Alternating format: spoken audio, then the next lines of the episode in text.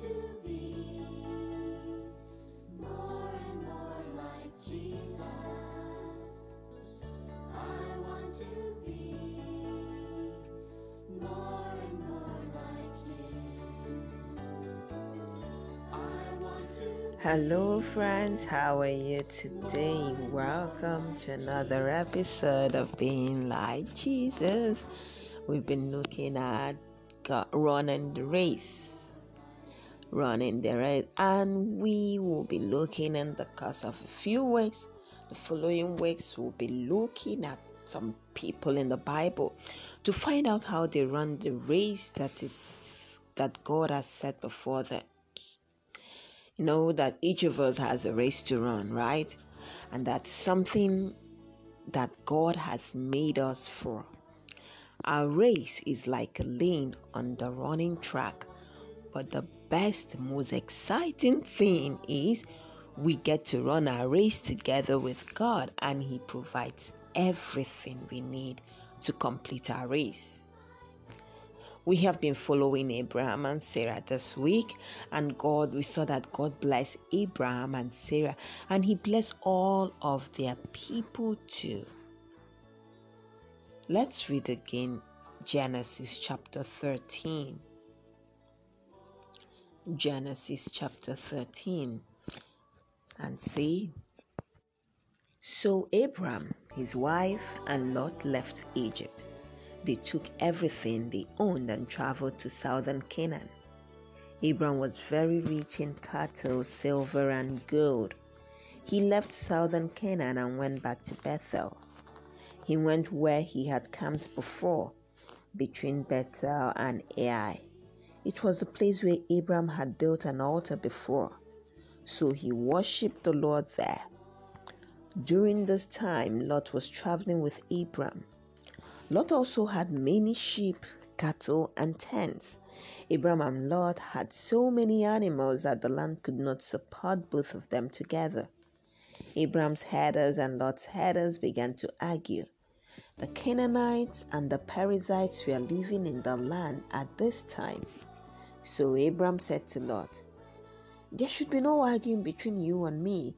Your herders and mine should not argue either. We are brothers we should separate. The whole land is there in front of you. If you go to the left, I would go to the right. If you go to the right, I will go to the left. Lot looked all around and saw the whole Jordan Valley. He saw that there was much water there. It was like the Lord's garden, like the land of Egypt in the direction of Zoar. This was before the Lord destroyed Sodom and Gomorrah. So Lot chose to move east and live in the Jordan Valley. In this way, Abram and Lot separated. Abram lived in the land of Canaan, but Lot lived among the cities in the Jordan Valley. He moved very near to Sodom. Now, the people of Sodom were very evil. They were always sinning against the Lord. After Lot left, the Lord said to Abram, Look all around you, look north and south and east and west. All this land that you see, I will give to you and your descendants forever.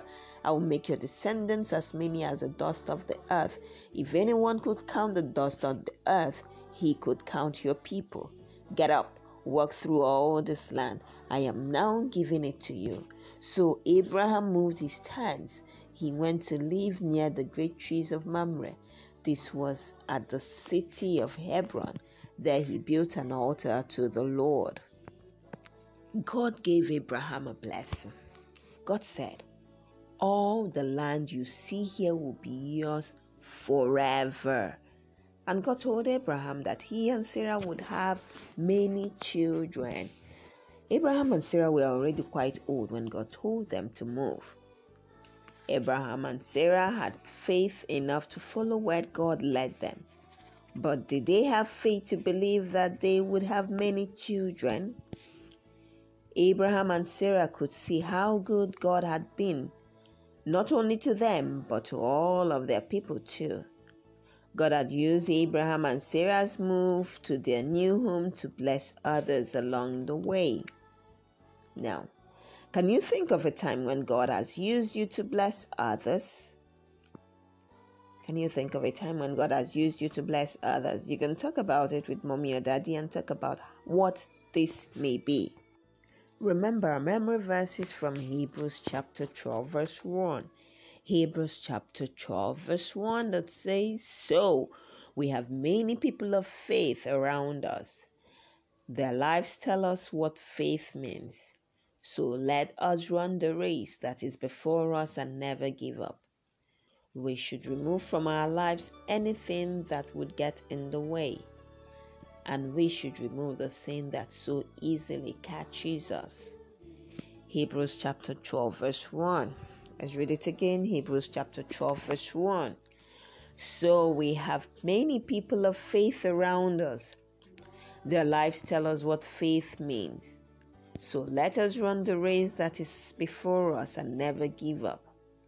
We should remove from our lives anything that would get in the way and we should remove the sin that so easily catches us. Hebrews chapter 12, verse 1. Let us pray. Our Father, we thank you for today's lesson.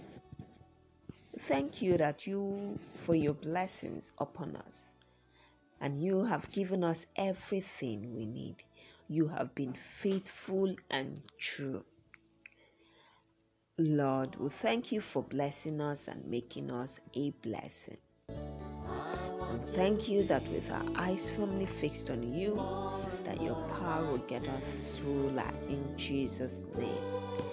Amen. Amen. So remember that you are blessed and you are also to be a blessing to people. So, how can you be a blessing to someone today? Think about how you can be a blessing to someone today and go ahead, be a blessing to someone. Until same time tomorrow, do have a wonderful day today. Bye bye.